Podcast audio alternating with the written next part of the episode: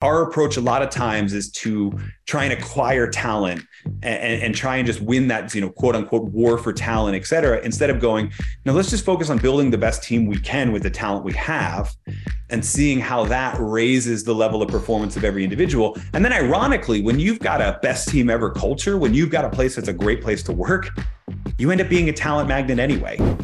Greetings, everyone, and welcome to Unleashed, the fastest hour on the internet, where every episode we feature a best-selling author or world-renowned thought leader, all in the name of helping you elevate your leadership impact. I'm your host, Jeff Tetz, and I want to thank our season sponsor, PowerEd. PowerEd is an award-winning division of Athabasca University who partners with organizations looking for impactful online learning solutions. Their on-demand online offerings include leadership, project management, artificial intelligence ethics, digital transformation, embracing allyship and inclusion, and digital wellness. Check out the team from Athabasca University at athabasca u dot c a.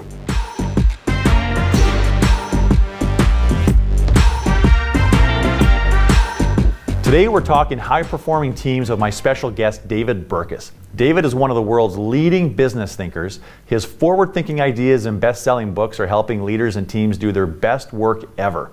He's the best-selling author of four books about business and leadership, and his insights on leadership and teamwork have been featured in the most popular publications. Since twenty seventeen, Burkus has been ranked multiple times as one of the world's top business thought leaders, and his TED Talk has been viewed over two million times. He joins me today to share insights from his new book, Best Team Ever, The Surprising Science of High-Performing Teams. David, welcome to Unleashed. Oh, thank you so much for having me. So, David, uh, I'm excited about this conversation. Uh, you've got some great content on the internet. Your TED Talks are wonderful. Uh, you've written a number of books, and I love your style. Uh, and so I, I encourage everybody, like, if they haven't seen your TED Talks, they got to go watch your TED Talks to get a sense of your personality. Uh, so welcome here today. I'm really excited to have this conversation with you. Oh, no, talk about the gauntlet being thrown. Now I've got to figure out how to get that same style in this interview. Otherwise, everyone's going to be disappointed. Be you. Just be authentic. It'll come. It'll uh, it'll come through. Uh, David, you have uh, you spent a good portion of your life becoming a, you know an expert on all things leadership, and I was curious, where did your love affair with leadership and high performing teams begin? Yeah, um, the the line I use often is that, like, I'm just I'm trying to make work not suck, right?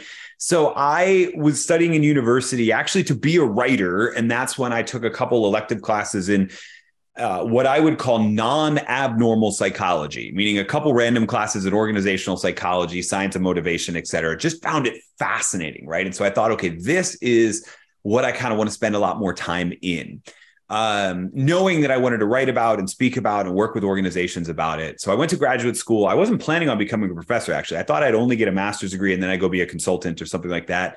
Uh, but my wife was in medical school and that takes longer than a master's degree. So for some reason I kept going, um, so that we could keep going on study dates. And that turned into a doctorate and being a, a professor in business school for a time and what have you. But the goal of it was always that, right? Was to, I think work is too important to most of our lives to let it be terrible. And unfortunately for most people, it is terrible, right? There's a reason why The Office was one of the most successful television shows of the two thousands, or why Office Space. I keep a red stapler on those shelves behind me, actually, to, to remind me of this. There's a reason that those sort of things uh, are so funny. They unfortunately resonate with so many people. And I just think that's a shame. So that's been kind of the driving motivation for me, is any way that I can make work better for people. Or the line that I use is help teams do their best work ever. Because when you're really performing well, that's usually when you're most engaged, right? Like engage, the relationship between engagement and performance is really interesting. Yes, people perform better when they're engaged, but when they're performing well, they're also more likely to be engaged. Uh, you're are, you're speaking my language, David, and and I love the I love the ref the pop culture references. By the way, uh, when Quiet Quitting had a resurgence back in the fall, We were uh, we were showing videos to our clients, and in different keynotes we were giving of clips from The Office. Like The Office was all about quiet quitting, you know, back in the late nineties. So I love that reference. Yeah, for the life of me, I could not get my head around that trend. People were talking about, maybe it's just, I'm going to feel bad here because I'm going to bash Gen Z for a moment. Maybe it's new to Gen Z, but for most of us, we were like, what are you talking about? This has been around forever. This is called phoning it in. This is called, this is called, like you said, this is what makes The Office funny. People have been doing that for decades, unfortunately. Yeah, and then, so your latest book, your very newest book, uh, is called Best Team Ever. And uh, I, I, you hit on something else also in terms of the inspiration behind why you do what you do. And that really resonates as well, because I think that being on a high-performing team is life-changing. I think it's absolutely mm-hmm. life-changing to work uh, with a group of colleagues that you can fully trust, that have your back. There's no politics or gossip. They're going to give you good feedback. They're going to, they're going to boost you up and support you when you need it. Uh, but the reality is, I think most people will never know what that's like. And so I identify uh, with that inspiration. So tell me a little bit, how hard was it to sort of break down the key elements of the best team ever and high-performing teams? Yeah, I mean, I, what I would say is the hardest part was synthesizing it all, right? And and by the way, you're you're absolutely right, right? That I don't think most people have had that experience. And, and unfortunately, it's vital, right? Work Work is teamwork, right? Most of us, the majority of us. And in fact, to some extent, people's sense of company culture is actually more driven by the team they're on than the overall organization, right? If, and if that wasn't true before COVID, it's definitely true now, because no amount of like free beer on tap in the break room or dry cleaning or whatever, uh, the, the normal sort of company culture perks we used to talk about ten years ago, none of that's relevant anymore, especially, and I think this was true before the pandemic, if you're on a team that is just dragging you down. And, you know, so to answer your question, I think the hardest part was sort of synthesizing it, right? There are, there's been thirty to forty years of amazing research on all of these different cultural team culture elements, right? So you have, you know, Amy Edmondson was sort of the person that took the concept of psychological safety and started applying it to teams and showing a difference. But even before that, you have like Musafir Sharif with the idea of superordinate goals on teams as a bonding element. So purpose can become a bonding element. Um, and then you even have more modern studies like Google's Project Aristotle, right? The, the problem I had was that there's just, I don't really re- tend to remember lists that are more than three to four items long. And the problem is you look at all of that research and you can kind of have All, all sorts of stuff. So what I sort of settled on is three, but really six. It's kind of a trick to get you to remember, right? So in, in the book, we outline three elements that are an attempt to synthesize all of this stuff. And we call it common understanding, um, psychological safety, and pro-social purpose. So common understanding is really actually two things. It's clarity of your tasks, dependability, knowing that people are going to be able to execute, but then also understanding your, your teammates and understanding their differences and what have you. So it's one, but it's really two. Um, psychological safety is the same way. Even Ed, Amy Edmondson agrees on this. It's a sense of trust and respect. So those are sort of two different things. That's, do I trust you enough to share my crazy ideas or speak up when I disagree? But also, are we civil? Do we in, are our interactions respectful, right? And then pro-social purpose is really meaning and impact, which is both kind of what, you know, your Simon Sinek's might say. People want to know why the work that they're doing matters, but they also want to know their specific contribution helps another specific person, what I call the who, which is, in my opinion, more important than the what. So we have meaning and impact too. So how hard was it? Honestly, it was hard until we sort of stumbled into that model of like, well, wait a minute, I can boil it down to three elements, and then each element has two subcomponents, and we cover the bulk of the list. Now, you know, because you live in this space too, I probably left a couple things out, but I think that model caught most of what makes for a great team, at least most of what an individual team leader has control over, which is what I was really trying to focus on. And I love how you broke it down and made it so simple. And you're right. I think the human brain can sort of absorb three or four points. And if it's three, if it's three main points with two sub points per, I think I think that does the trick. So I loved reading it uh, because it was great content, but it was a very simple framework that it, I, I found it a lot easier to retain as I as I went along with it. So I think mission accomplished, David. Oh, well, thank you. Well, thank you. Yeah, I mean, I've my favorite study of all time, I'll just lay it out there, is, was Google's Project Aristotle. But there's a reason everyone only talks about psychological safety, because there's five other elements. There's five elements total, and no one remembers all five. Yeah, no, fair enough. Now, in the book, this, so the subtitle is The Surprising Science of High-Performing Teams. What will readers find most surprising about what you've uncovered? Yeah. Well, so I, I would say to me, the two biggest surprises there were uh, one, execution still matters, right? So common understanding is both empathy, understanding your teammates is sort of quote unquote soft skills that, to be honest, I feel like we've overemphasized maybe in the last ten years, but having a clear sense of exactly what is expected of me, knowing, knowing that I have the knowledge, skills, and abilities to do that, trusting or relying on my teammates that they also have a good skills and demand match and that they have capacity. Like I call it, to use an American rules football analogy, that's blocking and tackling, right? That's fundamental. And yet I feel like because we've emphasized psych safety and empathy and all of these other sort of softer sides, I feel like we've forgotten that that part still matters. So there's a reason we open the book with that, because that still matters. That's basics. It's table stakes. All of this stuff helps, but we need to nail that first, right? And so actually one of the first stories in the book is a story of a fast food chain based in the American Southeast, because that, that clarity matters so much to that team and even produces engagement. When you know exactly what's expected of you and you know you've been trained to do it, it enhances engagement. So that's probably big surprise number one, at least big surprise for me when I was outlining it all and writing it all. And I think big surprise number two is that we tend to talk about purpose as a personal element, right? We talk about motivation. We maybe it's job crafting, Amy Resnesky's research, et cetera. We talk about it as a personal thing, but there's a strong bonding component to teams too. When teams know who is served by the work that they do, and they know that that matters, they are more incentivized to work together because of that sense of purpose. And so purpose matters at a team level too, not just an individual one. Well, and I'm looking forward to getting more into that with you. And I want to I want to stay on this common understanding thread. And so you said like common understanding involves at least a couple of key, uh, at least a couple of thing, key things is the clarity and the empathy. And, and I think you've highlighted some of the areas of clarity in terms of what is expected of me. What about on the empathy side though? So what does sort of empathy have to do with generating or creating common understanding? Yeah. So empathy in this case, where I'm using it to specifically refer to how well I'm adopting the other person's mentality, emotions, et cetera. So that's understanding, you know, personality differences, work preference differences, even in our kind of staying hybrid world, even just the context people are working in, right? We tend to assume that every team would work better together if everybody just worked like us.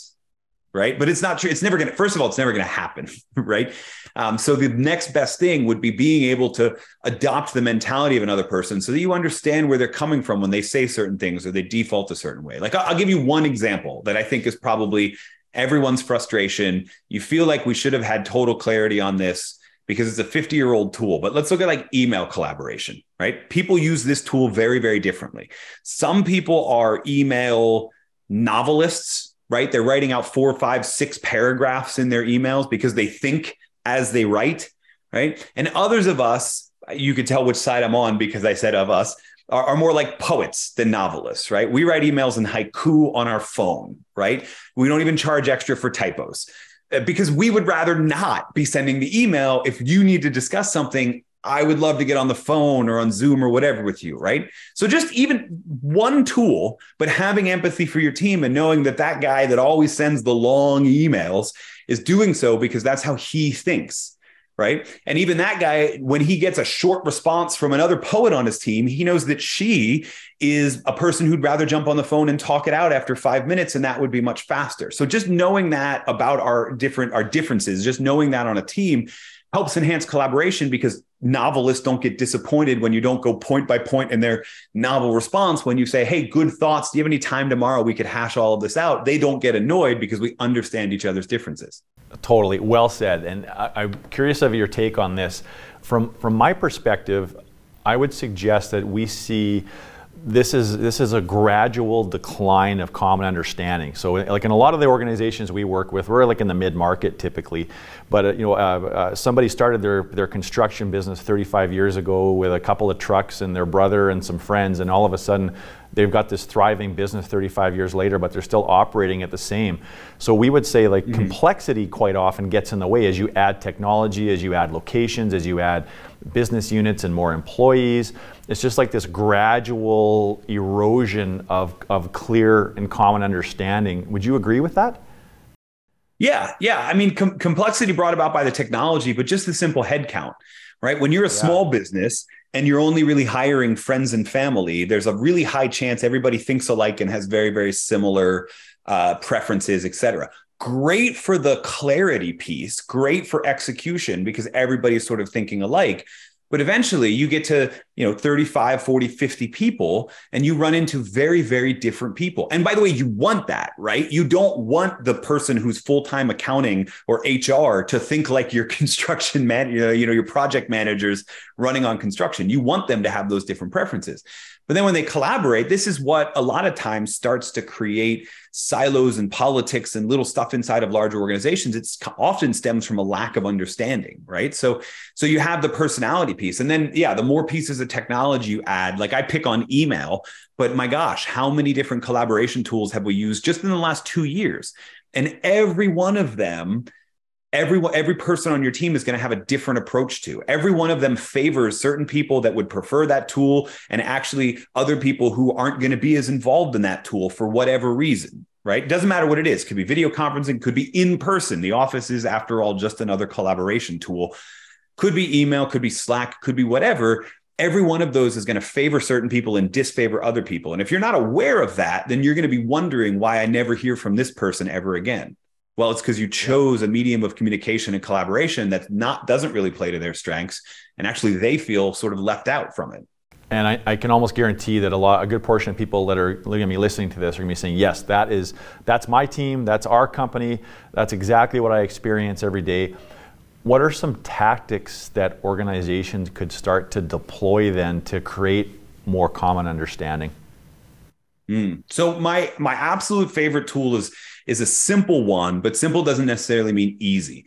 Um, it's what I call a working agreement. Other people call it a, a, a team charter, or uh, one time I was working with a British firm and I decided to call it the Declaration of Interdependence. Um, they didn't think that was funny, but I'm an American. I thought it was hilarious, right? But anyway, um, what it is is essentially, let's have a meeting as a team and let's draft a document that is sort of our rules of the road. And it's not actually about the document, it's about the conversation. So in a team charter, we'll, we'll look at, I usually run it with questions. So small questions to set the tone and then transitioning into larger questions. So small questions like, what's a reasonable amount of time to wait for an email response before we call someone or re-email them or what have you? Is it end of day? Is it twenty-four hours? Is it forty-eight? Some people on your team think they don't have to respond unless you specifically tag them and ask them a question, right? So we need to have that conversation. And then bigger questions like, why do we want to, what under what situations do we want to bring everybody back in person? What tasks do we do that lend themselves to in-person versus virtual? Um, what, what are reasons to call a meeting? I feel like in the last two years, we've just had way too many meetings. And often the whole purpose of the meeting is to present information at someone.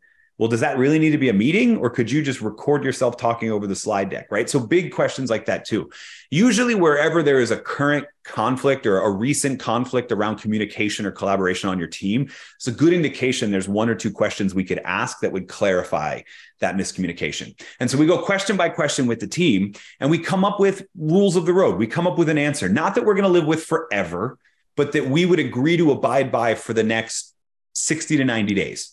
And when we have all of our different answers, we lock that document and say, let's revisit this at the beginning of next quarter. And we'll ask, you know, one, did everybody follow these rules? And if they didn't, why not? And then two, if we did all follow them, how'd they work? What changes do we need to make, right? And what I love about these is not only, like I said, it's about the conversation, because the conversation leads to a discussion of different, different preferences, different styles, et cetera. But what I love about it is that it can become uh I've seen it actually become almost an onboarding document for new people too, right? Like, here's the user's manual to work with our team. So you get common understanding with the rest of the team immediately. And by the way, in a couple of weeks, we're going to revisit this with you. So you're in, in this conversation, and it changes over time. So that's probably my favorite tool to do to build that empathy side of common understanding. But again, it's not about having the answers. It's not about just coming up with one rules of communication once and being done. It's about having that conversation at regular intervals about how are we doing, what ground rules, what norms do we need to, to change, et cetera. Because where most miscommunication and misunderstanding of differences happens on a team is where one person is taking for granted or, or, or assuming that everybody else on the team thinks some way, and they're actually the only one that thinks that way. And so if you can force that conversation through something like a working agreement, you can make all of those taken for granted assumptions. I actually don't know how to reverse taken for granted. Make them granted, make them whatever. You can get them out in the open. Yeah, that's good. We'll we'll we'll leave it we'll leave it at that. And I and I think it's great that so that was good tactics, but you also made it fun. Give it a really clever name, like the Declaration of Interdependence. That is wonderful. Like we, we should be having some fun with this stuff, and and that resonates. We about I don't know about five or six years ago we created our own. We just called it a boring the results communication charter. You're having me rethink our labels now, but uh, yeah, it's been yeah. it's been helpful. I, the most I will tell you probably the most common term I use when I'm working directly with teams is just, hey, this is our frequently unasked questions meeting. What are the questions we wish we would ask that don't good that go unasked? Right. And then that that creates a, a, a I don't know how what the abbreviation would be, but F A U N Q, right, uh, document that we circulate around in the team. I can imagine if you're part of a larger organization, it could be difficult if you're not on the senior most team to get some of these initiatives running.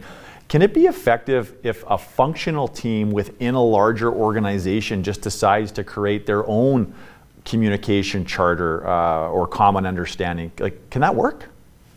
Yeah, yes. And in, fa- and in fact, I don't recommend orgs do it organization wide. I think every project team or every functional team should do their own one because they're, they're tasked with doing different things. So they're going to have different rules of the road, right? To use our construct, to keep using this construction company analogy, right? The folks on site doing the execution, doing the actual construction, they have a totally different need and totally different sense of collaboration than the folks who are running the books in the in the back office, et cetera, right? And so the tools they use are going to be different. That means the preferences are going to be different. So even if you roll it out company-wide, it's still going to be team by team by team in terms of these actual documents. You might end up with a couple, like I worked with a, a mortgage company with tens of thousands of employees recently, and they they had a rule for email, like you have to respond in twenty-four hours. That's a company-wide rule, but like that's That's a very that's one small thing. There are all sorts of other stuff that's specific to the team. Okay, that is interesting. So I, one of the things I like about that is the I, I always enjoy opportunities to provide people with autonomy. So if, if if you can give them some creative freedom around that, say, hey, here's what you have to do, but you have a lot of you can have a lot of flex around what some of those rules of engagement are for your own specific team. I could see there'd be a lot more enthusiasm and a lot more ownership and buy-in To, to do that activity. How do you then ensure that it doesn't create misunderstandings outside of that functional team then? So, you know, to, to use the mortgage company analogy, I, I think if you wanted to do it, if you wanted to have both, right? Like I would think of it as concentric circles. There's the broader concentric circle that maybe we as a senior leadership team have decided are, this is how we collaborate. This is our preferred collaboration.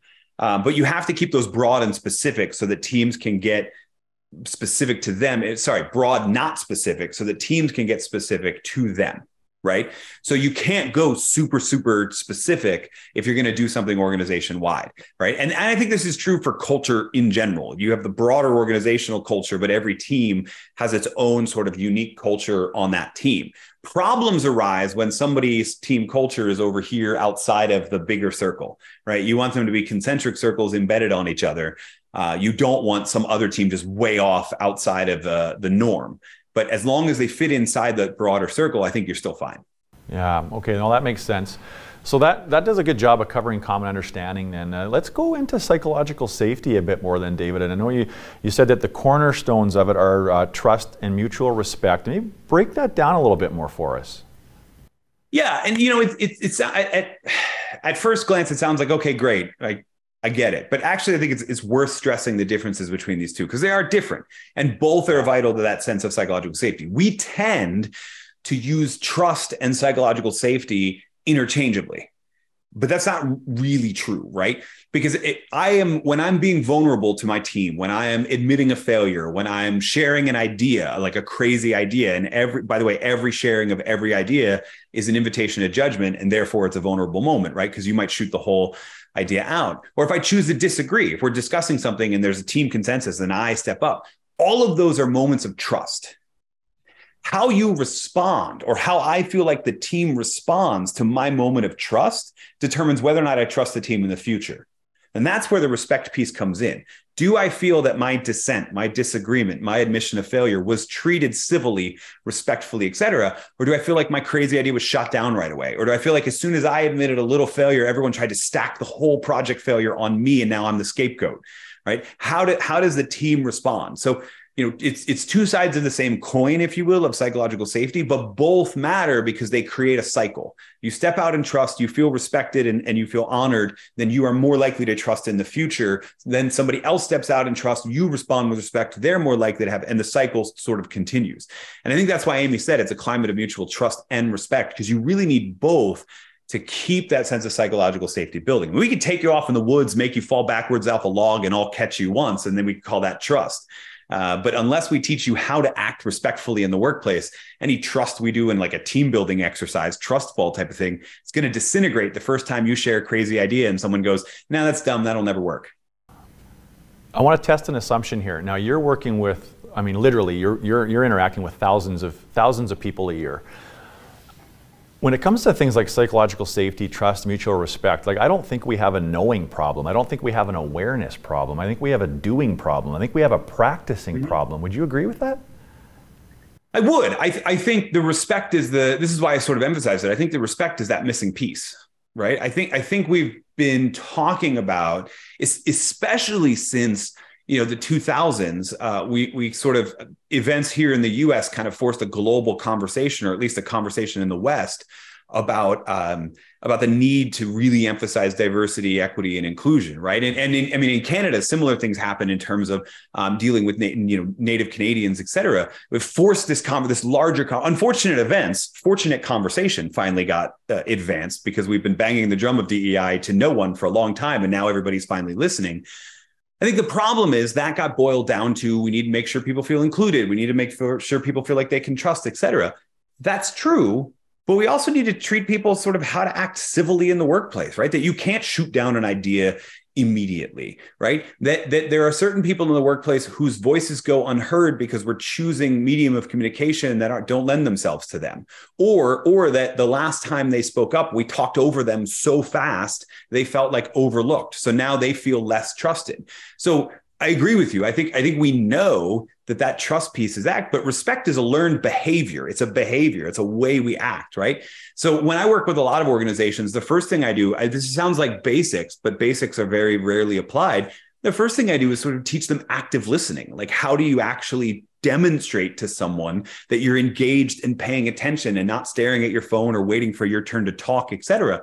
Because just that can increase that sense of psychological safety, because when you're zoomed in on somebody and you and they feel like you, what they're saying is the only thing you're focused on in the moment, and that you accept and you hear them and you respect what they're saying, just that makes them feel more willing to trust you in the future, right? So, so I totally agree with you. I think it's kind of an execution. How do we demonstrate that? And you see that in the research too, by the way. Uh, Christine Porath um, at, George, at Georgetown, I think, Uh, if I'm wrong on that, somebody somebody watching, feel free to email me and correct me. We don't have uh, a fact checker, like, but maybe we should get one, yeah. Right? But she's the world's, you could call her the world's most respected expert on respect in the workplace. She studies civility, et cetera. And one of the things she finds is that most people, when asked for the reason that they were the recipient of uncivil behavior, most people blame leadership, lack of modeling the way from leaders, either senior leaders or mid-level leaders, lack of modeling respect, so nobody knows who to copy. So nobody really knows what professional, respectful behavior is supposed to look like in this context. That is fascinating. Now, you mentioned the relationship between global events, and there's been way more talk in the last few years of polarization through political divisiveness, and then, of course, the obvious with everything that's going on with the pandemic and different views there. Do you think that in the workplace then we're less open to nuance and we're we're more inclined to sort of cling to our beliefs than ever before? Or has this always been around? We're maybe just more aware of it? I think it's, well, there's a couple different factors here. Um, so there's a really interesting study that came out pre-pandemic, but it kind of got attention during the pandemic and during the polarization on um, we have a natural human bias when we find out that someone disagrees with us politically to undermine their intelligence in other spheres of life. In other words, like if, if you're far left liberal and you find out that your dentist is conservative, you're actually more likely to be like, well, he can't be that great of a dentist. Right. Right. We do that on a regular basis. Uh, and we do that in the workplace, too. When I find out that somebody has this certain ideology, et cetera, I start to question their competence in all sorts of other places. So we have that. That bias has always been a part of us.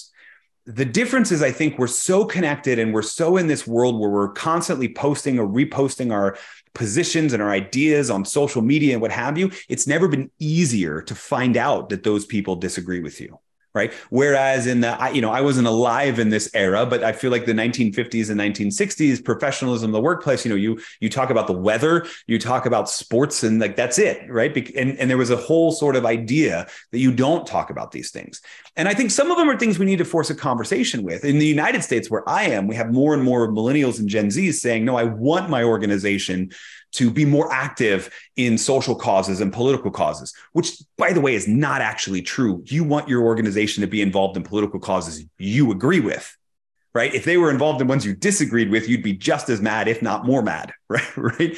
So I think we have to have that, right? We have to have that nuanced conversation about just how active we're going to be and how active we're not going to be for the sake of continuing to build a climate where there's a sense of respect, um, et cetera. Because I don't know... I don't know that that bias is going away, right? I, I, again, like I said, it came out, but the paper came out before that era of polarization, it suggesting that it's always sort of been there. The difference is maybe prior generations or ten years ago, et cetera, we didn't talk about it as much, so we didn't find out about it as much. And now that it's there, we're all figuring out how to deal with it. Yeah, and I, for all the reasons that you just mentioned, I think like leadership is more important now than it may have ever been. Uh, sort of in the history of the of the workplace, and part of the reason I say that is I is I think that it's getting harder for us to win the war against our naturally occurring uh, cognitive biases, and so we we, mm-hmm. we have all of this awareness, and with sometimes with awareness you can help break them down a bit. But there's something else you said about conversations, David, is that this is not like a scientific um, uh, uh, sort of fix for it, but I've never had an actual conversation with someone that thought differently than me that didn't come out with some kind of a productive resolution, even if we didn't change each other's minds. There was always some yeah. kind of a, like of a bond that was created there. Like I can't think of a single case where that hasn't been the case. So you wanted to say something. Yeah, well, no, I would just I would just say, first of all, you're super lucky that the, the, of the people you've had those conversations with, right? Uh, and maybe it's a Canadian a, American difference. But one of my buddies has this great saying, uh, and I'm sure he stole it from somewhere else. But we we talk about sometimes creating safe spaces, but there's no safe spaces. There's only safe people, right? And so I think this is that need to build that sense of psychological safety. Is it teaches people how to be safe for somebody else to disclose those differences. When, when you're not having those conversations, right? When I just, you know, let's say Jeff tweets out his support of some sort of political cause that I disagree with, but we never talk about it, that bias still exists. It's still in the back of my mind that Jeff supports that thing. And clearly he's got to be an idiot because only an idiot would support that. If we never bring it up to the surface and have that conversation, that just sits there, nagging at me the whole time, right? So, so I think there is something to that idea of, of creating that safe space, teaching people how to be safe people, and then having those conversations. That may be a way out. Until then, it may be better not to have the conversation, to be totally honest. It, it may be better to set ground rules around like, these are the things we'll talk about and these are the things we won't, until we feel like we can raise the collective psychological safety on a team where it's safe to have that conversation. Does that make sense? It does. It does. But you're okay. Now this is this is this is going in all kinds of directions I didn't expect. Yeah, right. But fascinating, and this this feels like a very deep conversation to me. So I want to come back to social media. We have more visibility of our employees' behavior and their beliefs than we than than we, we, we ever have before, right? We can see what they like. Right. We, we can see what they comment on. We see things that they don't even know that we can see. And so if those biases are just automatically triggered, like the dentist example um, that you said, what, how do we bring those things, to use your language again, to the surface as leaders so that we can confront those biases and not let them have as big of a hold on us or a big of an effect on how we treat our employees then? Yeah. So, uh, you know, I think, I think you need to read your room and the read, read the room or know your team, if you will, and see if it's all that important, right? Like one of the things that tends to happen, and this may be the reason this is so tense right now. One of the things that tends to happen right now is that we have the, the, pol- the political or the social division du jour, if you will. Like there's a flash where it feels like for thirty days or sixty days, everyone has to take a stance on this. And then we move to the next one, right? And so, you, and so you sort of have to know, like, is this something my entire team really, really cares about? And therefore, it, it we should have that conversation. Then you call the team in and you have that conversation. Is it something one employee really, really cares about, right? and nobody else is even seeing except I saw it or what have you. Now, obviously, if somebody posts something and then somebody else on your team is sending it to you as a leader, well, then you at very least have to address it with those two people. But it may not be something you need to have a team-wide conversation about, right? It may just be that person. And I don't mean to undercut that person because obviously they felt passionate enough about it to post it, but it may actually pass for a little bit. But then there's that sort of broader, there are there are deeper um, issues. There are, you know, there's discussions that are going to go on socially, politically for, for years. And then, yeah, you may you may want to have that conversation. Now, I, I would say, again, I feel like the more likely it is to cause a division, the later in the process of building psychological safety, you should bring it up. Like, start with our work differences, start with our personality differences, et cetera, because you may not have a ground, you, you may not have a reserve of trust to tap into, right? If that conversation goes wrong, you could end up way worse off. So let's build it gradually over time, and then we can get more and more. And then, yeah, you're exactly right. You may get into a situation where it becomes, that conversation becomes even better for your team. But I don't know that I would risk doing it right off the bat, if that makes sense. And again, I may be speaking from my American bias, where I feel like we are uh, we're a lot worse at having these conversations than, than our neighbors to the north. I think, no, I, I, I think you're bang on. Uh, as, as you were talking, all I kept thinking about was there's a lot of wisdom in what you said. There's, the best leaders are, are wise, right? They know, they have more patience, they have more understanding, they're more they're more curious and less to sort of react. There's a lot of emotional control that is there, right? So I I, um, I think that you're coming back kind of, there's a stoicism even in and around there, David, that's that's coming up for me. Uh, so thank you for that. I think that's helpful. No, no, no, my my pleasure. Let's talk about the third piece now. And so uh, the third component of, of Best Team Ever is pro-social purpose. And there was something that you said uh, in, in the book, that people are more motivated by who than why. That was new for me. Can yeah. you explain that? Yeah. So, I mean, I think why is great. I, I have nothing wrong with it, right? There's a certain gentleman who popularized the term. I think he's brilliant. I'm almost jealous of him, as brilliant as a speaker he is, et cetera, right? Which is great. Um, I think when people are, the problem is that, especially when you're at senior leader levels, and especially when you're mid organizations and you're starting to grow, like when you're a small business, actually your who is very clearly defined. And then you grow larger and larger and larger. And at some point in the growth, you feel like you need to rewrite your mission statement. And then somebody tells you about this need to why, and suddenly your mission statement is blah, blah, blah, disruption, blah, blah, blah, changing the industry with eth- ethics and integrity. Like, it's this word salad that doesn't actually motivate anybody, right? Um, because that's not actually, I mean, people, there are certain people, very small such personality types, that can get really, really process that bigger level why. But most people, you you were designed or evolved to judge your impact on the world based on who you saw was affected by your work. We were, were much smaller tribes when our brains were developed, right? So you want to know that on a more specific level. And that that ties into a whole wealth of research um, led by sort of Adam Grant and Francesca Gino and a bunch of others on what's what they call pro-social motivation, the motivation to protect or promote the well-being of other people. We want to know that. We are, I, I think the difference with, the reason I call it pro-social purpose is that it, the same level applies at a team level as well. Teams want to know that.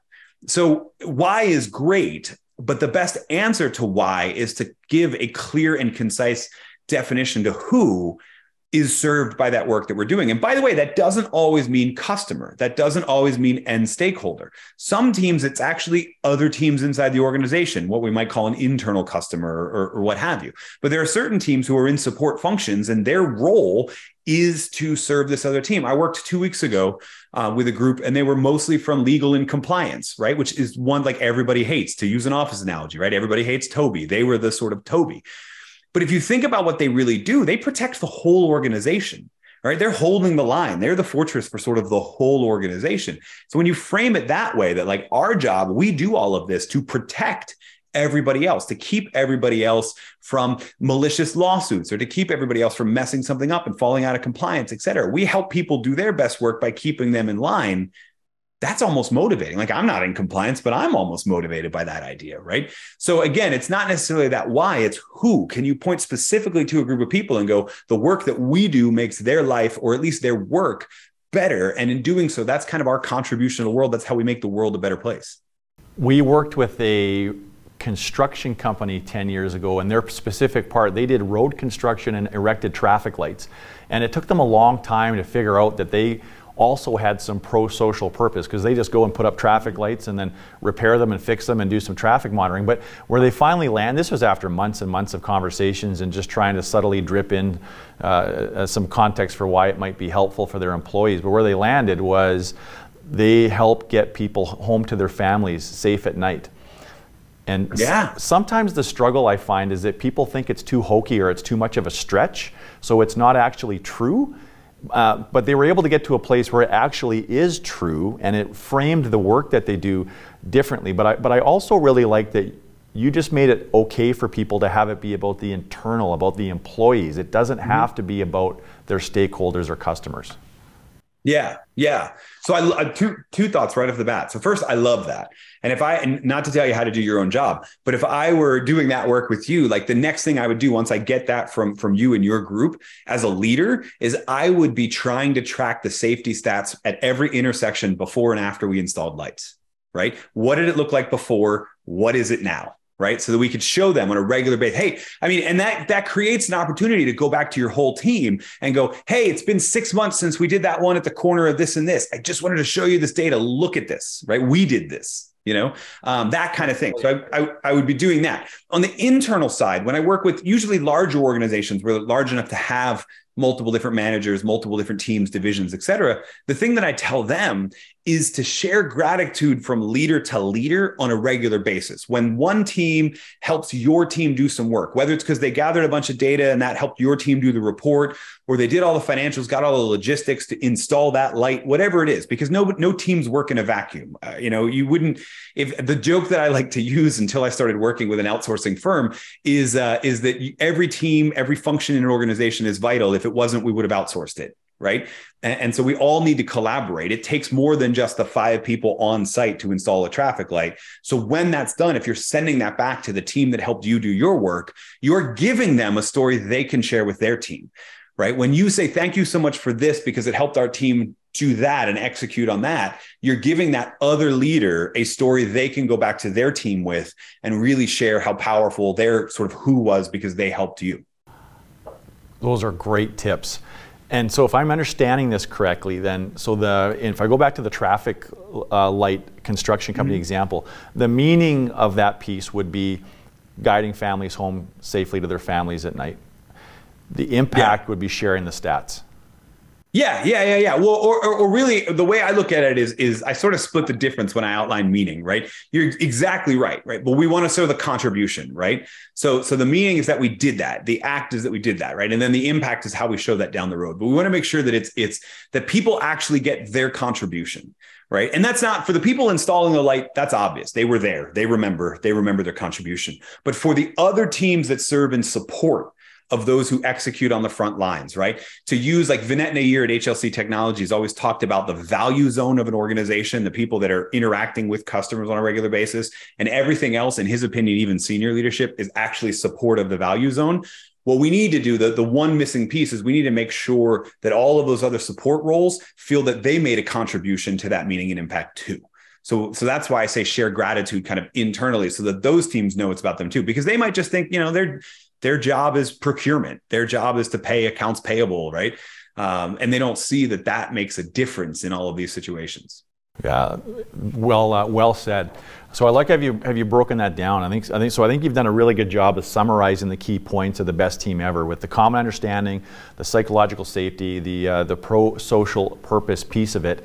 I want to talk about some other elements of high-performing teams now that uh, that you talk about in the book.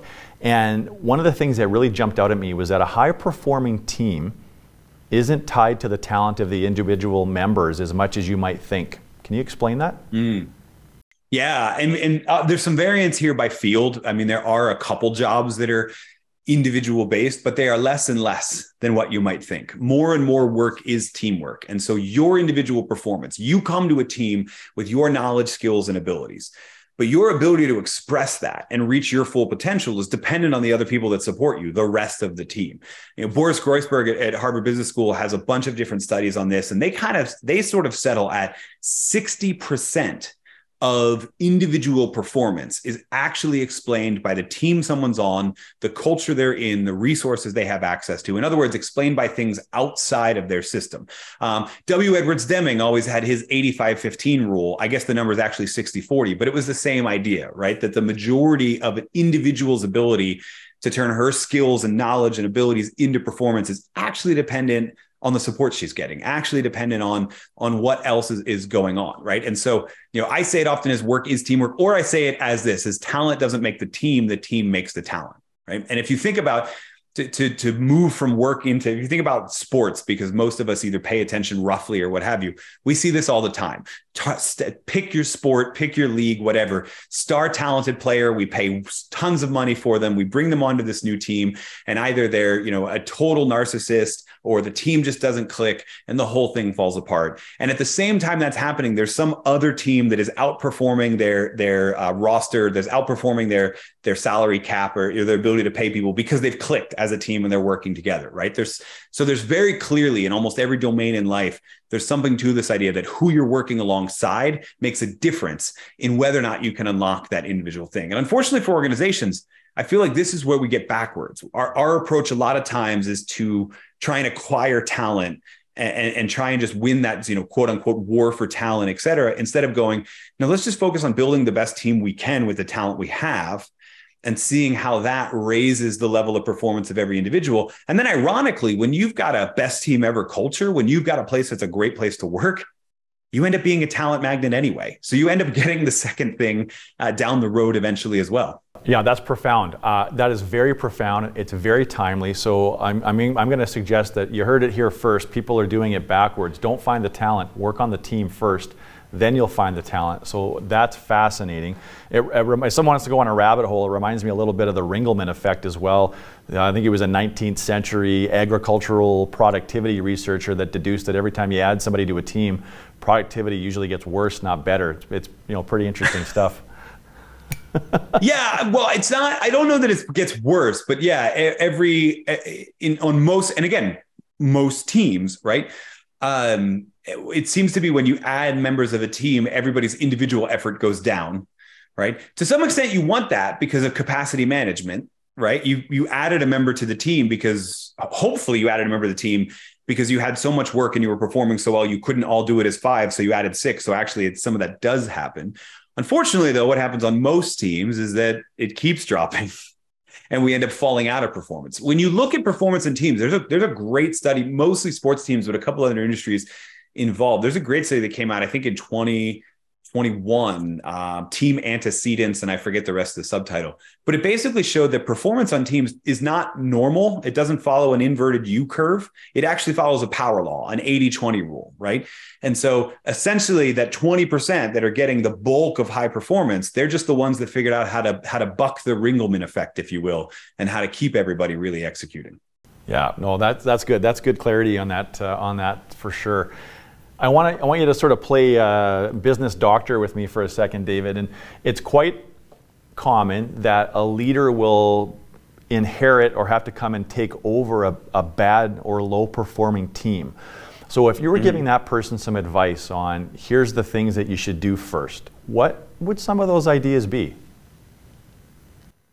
I mean, the first thing I would do is watch, right? I, I wouldn't, I wouldn't try and make any changes right off the bat. Um, I wouldn't, you know, often new leaders come in and they say, I'm going to go on a listening tour. That's actually a problem because you don't know who to listen to yet. Right. Right. And you're sort of really political. I hate saying this, but statistically, four percent of any population are psychopaths. Right. So you might end up listening way too much to the, the one manipulative psychopath that everybody hates. And now they've won you over. So don't do that. Watch. Watch how the team interacts. Just watch their, their regular observations. Don't even volunteer to run the first meeting, right? Let, let them run it however they ran it before you came on and just sort of watch. Watch the level of respect on the team. Watch how they're communicating. How do they handle when disagreements happen? And if you if you watch them and you watch them through that, that lens of kind of these three pillars, right? Common understanding, psych safety, or pro-social purpose, you might be able to figure out right off the bat, here's where I should start. You know, like the team, either no one ever disagrees because everybody's so scared of argument that they just never disagree, or or they turn into personal vindictive fights right off the bat. Okay, we need to start with psychological safety. Or there are disagreements, but they're not personal and vindictive, and they seem to just be over how we collaborate. Great, let's start with common understanding, right? So I would say the first thing I would tell a new leader that inherited a low-performing team to do is just watch, just figure out what's happens. It's going to take you a while. You know, I'm a, I'm a massive fan of um, of the T V show Ted Lasso. I'm sure you've you've seen it, right? And I feel like it's funny because it first came out and I was like, what's the point? And then everybody told me like, you work with teams. How have you not seen this show? And if you watch, pretty much the first half of the season, they're still losing. They're still performing terribly. And he's just kind of, he's trying to be positive, but he's also watching and trying to figure it out, right? And he ends up coming up to the most, ironically, the most negative person on the team. And he's like, well, you're the elder. People are actually listening to you. I need to win you over first, even though you're the hardest one. He got that from watching. Right. That was Roy Kent, by the way, if you're a big fan of the show. Um, if you're truly Richmond till you die, Uh, then you'll catch that was Roy Kent. And he knew he needed to win that person over first, but he got that by watching the team, watch their dysfunction first, and that'll figure out where to target first. Yeah, and one, one of my big takeaways on Ted Lasso is he responds so favorably to other people's ideas, no matter how zany they mm-hmm. might seem. And I, uh, that's something I am always trying to work on myself. Oh, yeah, no, and, and from a psych safety standpoint, right? And openly goes up to other players because he's not hearing from them enough and telling them, I want I want you to share your opinions more. I want you to talk about this more. I remember when they started, started turning around, there's a whole episode where he's like, okay, we need to come up with some trick plays. What do you got? I don't have any. You tell me what you want to do. Yeah, and imagine I, doing that. Well, I right? know exactly. Most, yeah, exactly. Uh, and I, and I like how we started off the conversation by talking about what not to do in the workplace through the office and uh, and and uh, an office space, and now we're talking at the tail end about what to do through Ted Lasso. So I'm glad we've got some people actually modeling some positive behaviors in pop culture for a change. And, and David, I, I hope, my hope, we we started talking about how we show The Office. Yeah, yeah. I hope that clips from that show become the new Office, right? Yeah. I agree with you. And uh, David, I want to encourage people to go to your website, because one of the tools, uh, one of the most valuable tools that I saw in my scan was that you have uh, some tips and some ways to improve motivation and alignment on a team in as little as three days. And so people can go check out that and some other things as well. Hey, I want to ask you about remote work. What are some common mistakes right now that you see remote managers making? Remote, uh, I think the biggest mistake is the one they've been making for oh, almost three years now. And that is that a lot of mediocre managers assumed pre-pandemic, assumed presence equals productivity. I can see you. I know how long you're here for. Therefore, I know you're a hard worker. Might not be true. You might be on YouTube the entire time, hopefully watching Ted Lasso and not The Office, right? Um, and we still sort of do that where you, you, I still see too many managers suddenly watching email response times. Oh, they sent their first email at eight. They sent their last at five thirty, or, or just calling meetings all the time. I, I, I still hear from people whose boss is calling sort of a daily stand up virtual meeting every day at eight thirty. Why? Just so that everybody's ready at the same time. First of all, does that even matter? Right? Like, as long as they're not missing real meetings that actually matter, does it matter that they started at eight versus nine, or that they work, they stopped work at five versus six? No, it matters if they got results, right? So that presence equals productivity is people are just looking for digital proxies for presence. And, and the whole thing is sort of mistaken. Um, the other thing I see, and I'm, pro- I'm not going to win any friends here on this, is, is hybrid, right? As different organizations are rolling out their return to office program, you know, the, the data on engagement in a hybrid environment is really interesting. People... Most people's preference and where people are most engaged is actually being on site two to three days a week and, and working from home or somewhere else two to three days a week. And a lot of organizations have basically said, great, okay, we'll just mandate people come back two to three days a week. We need to have a conversation about the work that lends itself to the office versus that lends itself to working from home. And we need to structure, if we're going to call two to three days a week, we need to make sure there's two to three days of work to do in that week that actually lends itself to being in the office. There's no point calling people back to the office so they sit at their cubicle alone and respond to email, right? So we have to have a broad, and I work with some organizations that are doing this brilliantly, right? So it's not everybody making this mistake, but the office is just another collaboration tool. I said that that earlier, right? And so we have to have a conversation about when's the best time to use this tool. And what you might find for some teams is that's, uh, we only have about eight hours or ten hours a week of work to do where the office is the best environment for that. For other teams, it might be one hundred percent of the time, right? But we need to have that kind of t- team level, or at least functional level, conversation about what are we actually calling you back to? And then we could figure out what the right amount of time is. Yeah. With everything that's going on with uh, with hybrid work and artificial intelligence now on the uh, on the sort of on the cusp here and, and hitting us every single day, I wonder if you have any outlandish predictions about the future of work that you'd be comfortable to share. Share. I mean, what's the old what's the old Yogi Berra line that uh, predictions are are difficult, especially about the future? Um, you know, I think.